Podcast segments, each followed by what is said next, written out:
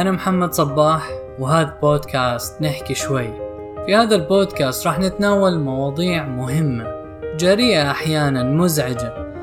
كل الجهود المبذولة في هذا البودكاست ما بتغنيك أو بتمنعك أنه تبحث أكثر. لا تتبنى أي آراء لا تتبنى فكري ولا كل ما أقول. خلينا نحكي شوي. لماذا يعاني بعض الناس من الحظ السيء على الدوام؟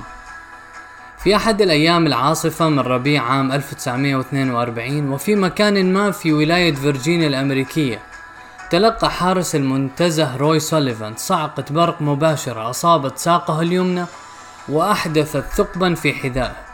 إلى هنا تبدو القصة طبيعية وقد تحدث لأي شخص ولكن روي لم يكن أي شخص بل يمكن اعتباره منحوسا بالمعنى الحرفي للكلمة.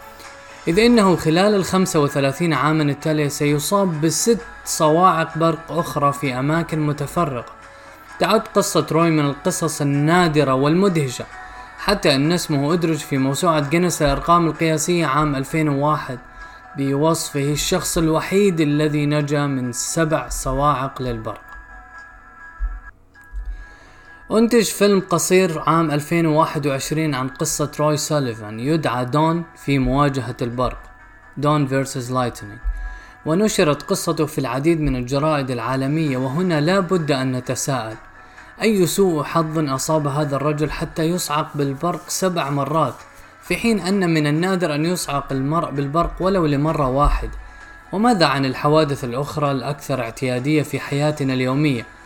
كأن تفوتك الحافلة في اللحظة الأخيرة أو أن ينفذ نوعك المفضل من الدونات دائما قبل أن تحصل عليه أو أن تجد ماكينة الصراف الآلي معطوبة وأنت في أمس الحاجة إلى سحب بعض المال.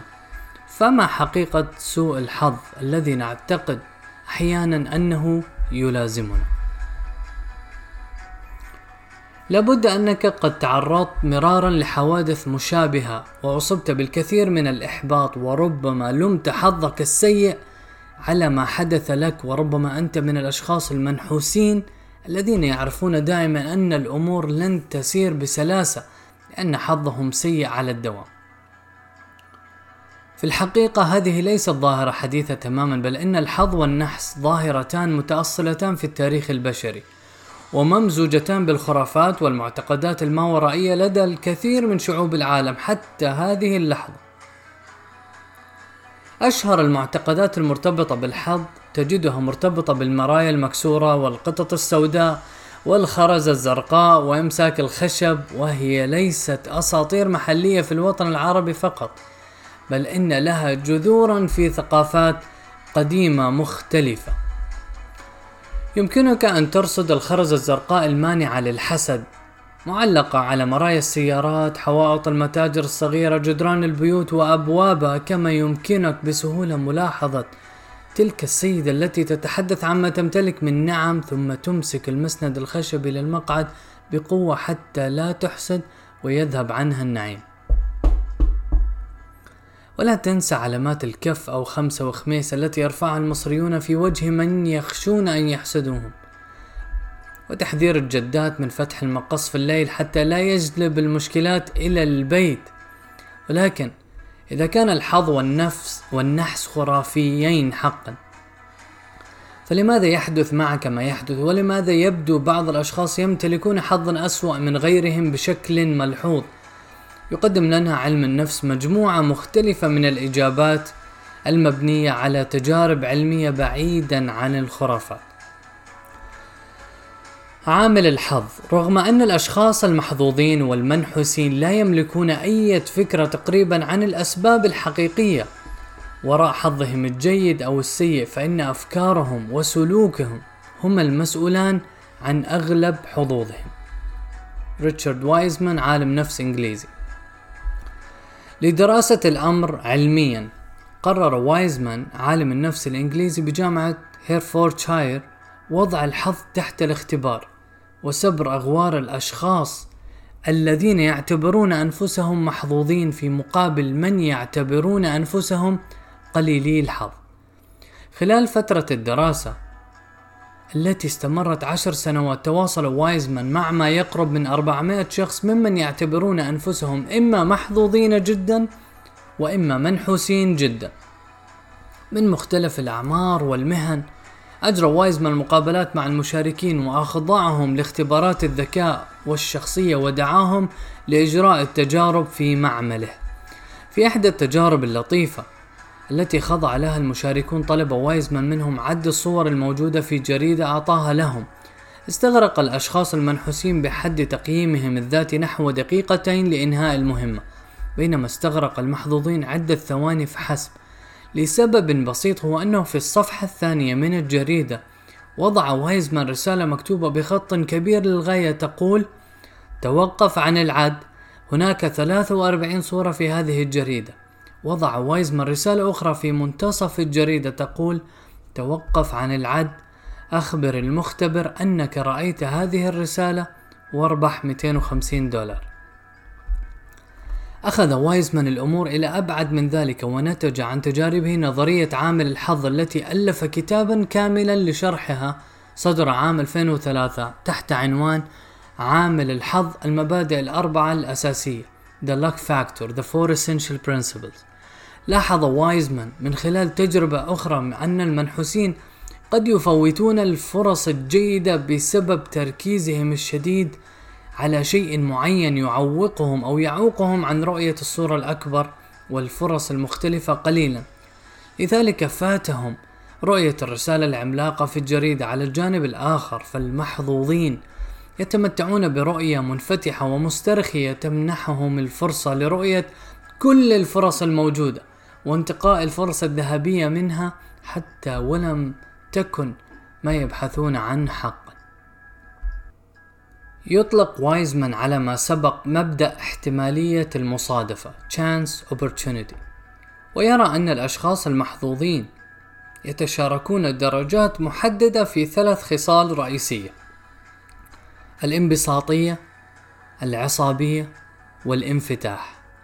لكي نفهم علاقة الشخصية بالحظ دعنا نتخيل شخصا انبساطيا. يحب التحدث إلى الغرباء والتعرف على الوجوه الجديدة ويسعى وراء الوظائف التي توفر تواصلا اجتماعيا أكثر.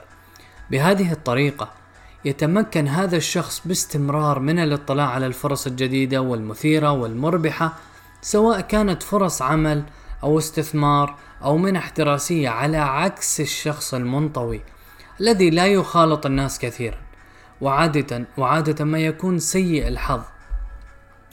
مثلا في التجربة السابقة فشل الأشخاص المنحوسين في رؤية كلتا الرسالتين بينما نجح المحظوظين في رؤيتهما في معظم الحالات ويرجع ذلك إلى موقع الشخص من نطاق العصابية يرى وايزمان أن الأشخاص المحظوظين في العموم يسجلون درجات منخفضة من العصبية أي أنهم يتمتعون بالهدوء والاسترخاء بينما المنحوسين يسجلون درجات عالية من العصبية أو العصبية أي أنهم يعانون قلق توتر اللذان يتسببان في تشتيت صاحبهما عن الفرص الماثلة أمام عينيه خاصة عندما لا يتوقع حدوثها ولا ننسى الدور الفعلي للمصادفة في سير الأحداث. يحكي وايزمان في كتابه عن مصادفة عجيبة لا يمكن بحال أن يكون لشخصية السيد بارنت دور فيها في عام 1994 وبينما كان السيد بارنت صاحب سلسلة محلات مجوهرات شهيرة يسير في أحد شوارع نيويورك مارا بجوار فندق بلازا. سمع سيدة تنادي شخصا بجواره باسم مستر بافت وتساءل إن كان هذا السيد وارن بافت أو لا. وارن بافت طبعا رجل الأعمال والمستثمر العملاق نفسه. كان بارنت على وشك التقاعد ويفكر في مصير سلسلة محلاته. لذا انتهز هذه المصادفة التي قد لا تتكرر. وقدم نفسه للسيدة أو للسيد بافت وعرض عليه شراء سلسلة محلاته وهو ما حدث بالفعل. قد يدعو البعض هذا حظا حسنا ولكن قوانين المصادفة وحدها تستطيع تفسير هذه الحادثة ولنضع إليها سرعة بديهة وانفتاح السيد بارنت الذي ما إن رأى الفرصة حتى أسرع على اقتناصها وتطويعها لصالح. طبعا راح نعلق في آخر البودكاست على موضوع المصادفة كوننا مسلمين ولا نقبل بهكذا مصادفات. مركز التحكم أنا لست ما حدث لي بل ما اختاره أو ما اختار أن أكون. كارل يانغ عالم النفس السويسري. في خمسينات القرن الماضي طور عالم النفس الأمريكي جوليان روتر نظرية مركز التحكم locus of control التي تفسر قناعة الناس بمصدر الأحداث الجيدة والسيئة التي تحدث لهم. يعني من وين صار للخير؟ من وين صار للشر؟ يؤمن بعض الأشخاص أن مركز التحكم في الأحداث يقع في الخارج external locus. ويعني هذا أنهم لا يملكون أي سيطرة على ما يحدث في حياتهم. بالتالي يؤمن هؤلاء بالحظ بقوة ويرجعون أي حادث مأساوي إلى حظهم السيء ويرفضون تحمل مسؤولية دورهم الفعلي فيما حدث. عادة ما يعاني هؤلاء من السلوكيات المدمرة مثل الإسراف في التدخين كحوليات قيادة متهورة وهي في حد ذاتها عوامل تزيد من نسبة حدوث الحوادث والأمراض. ما يعزز إيمانهم بأنهم سيئو الحظ. على الجانب الآخر فإن المؤمنين بأن مركز التحكم يقع في دواخلهم. Internal locus. لا يؤمنون بالحظ كثيرا بل يعتقدون أن أفعالهم هي المسؤولة.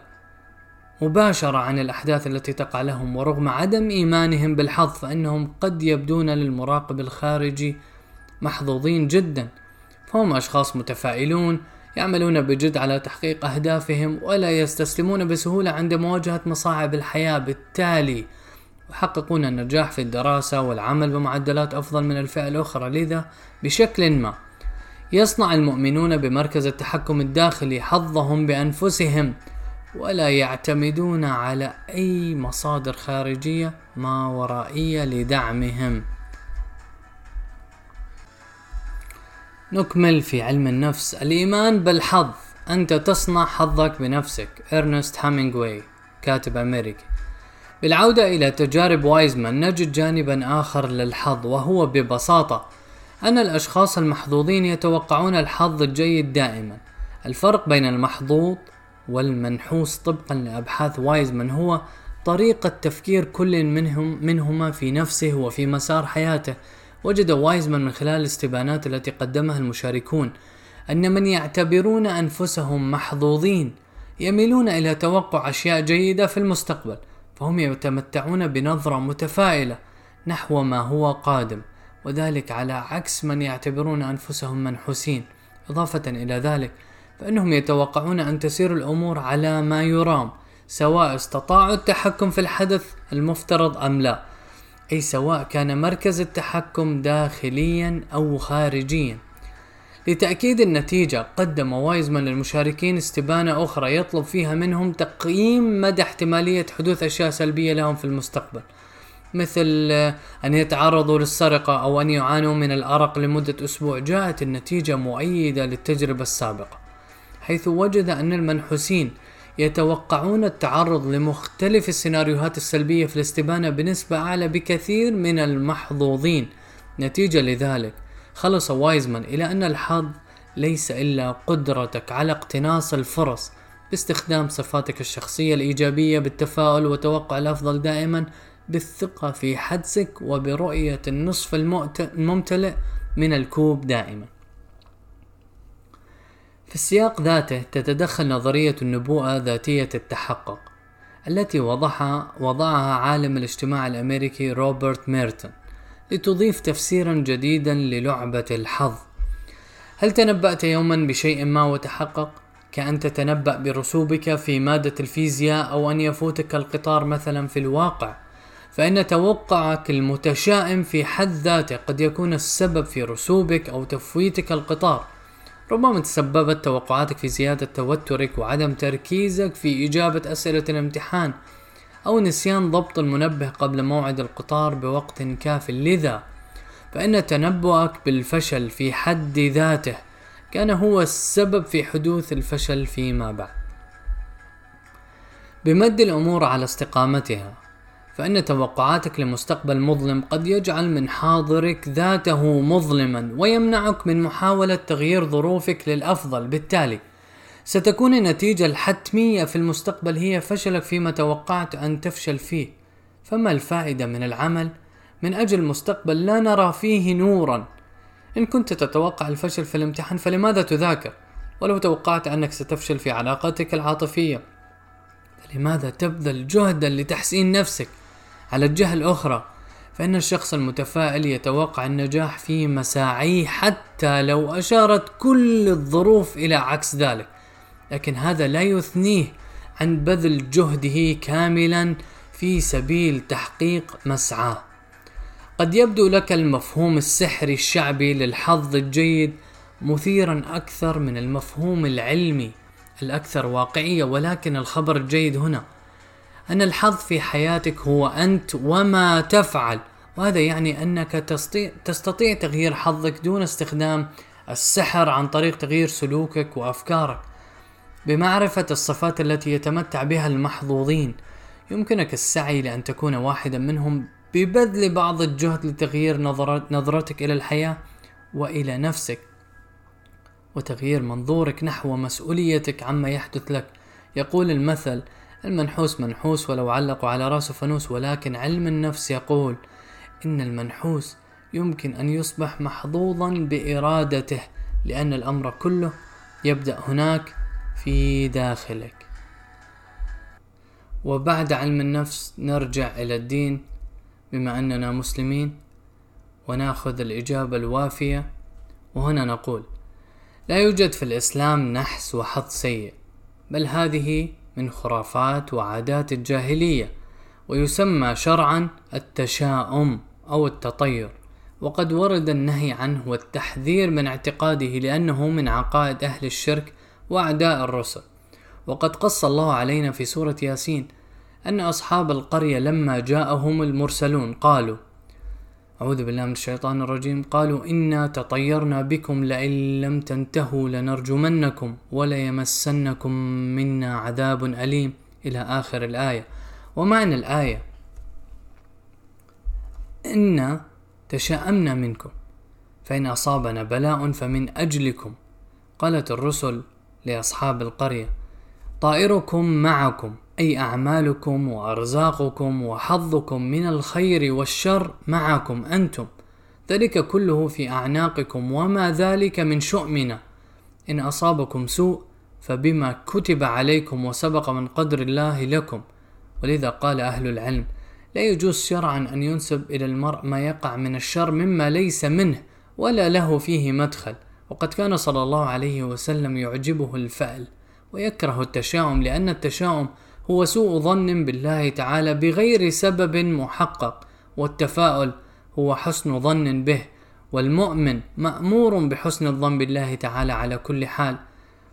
ولا يجوز لك أن تتشائم من ابن عمك مثلا أو من علاقة جديدة أو من وظيفة جديدة وتجعلها سببا أو تجعله سببا في بطلان كل عمل تريد تحقيقه. بل ابحث عن السبب الحقيقي لتخلف هذا العمل. وقد يكون الله أراد لك خيرا بذلك لأن الله يعلم وأنت لا تعلم. سلام.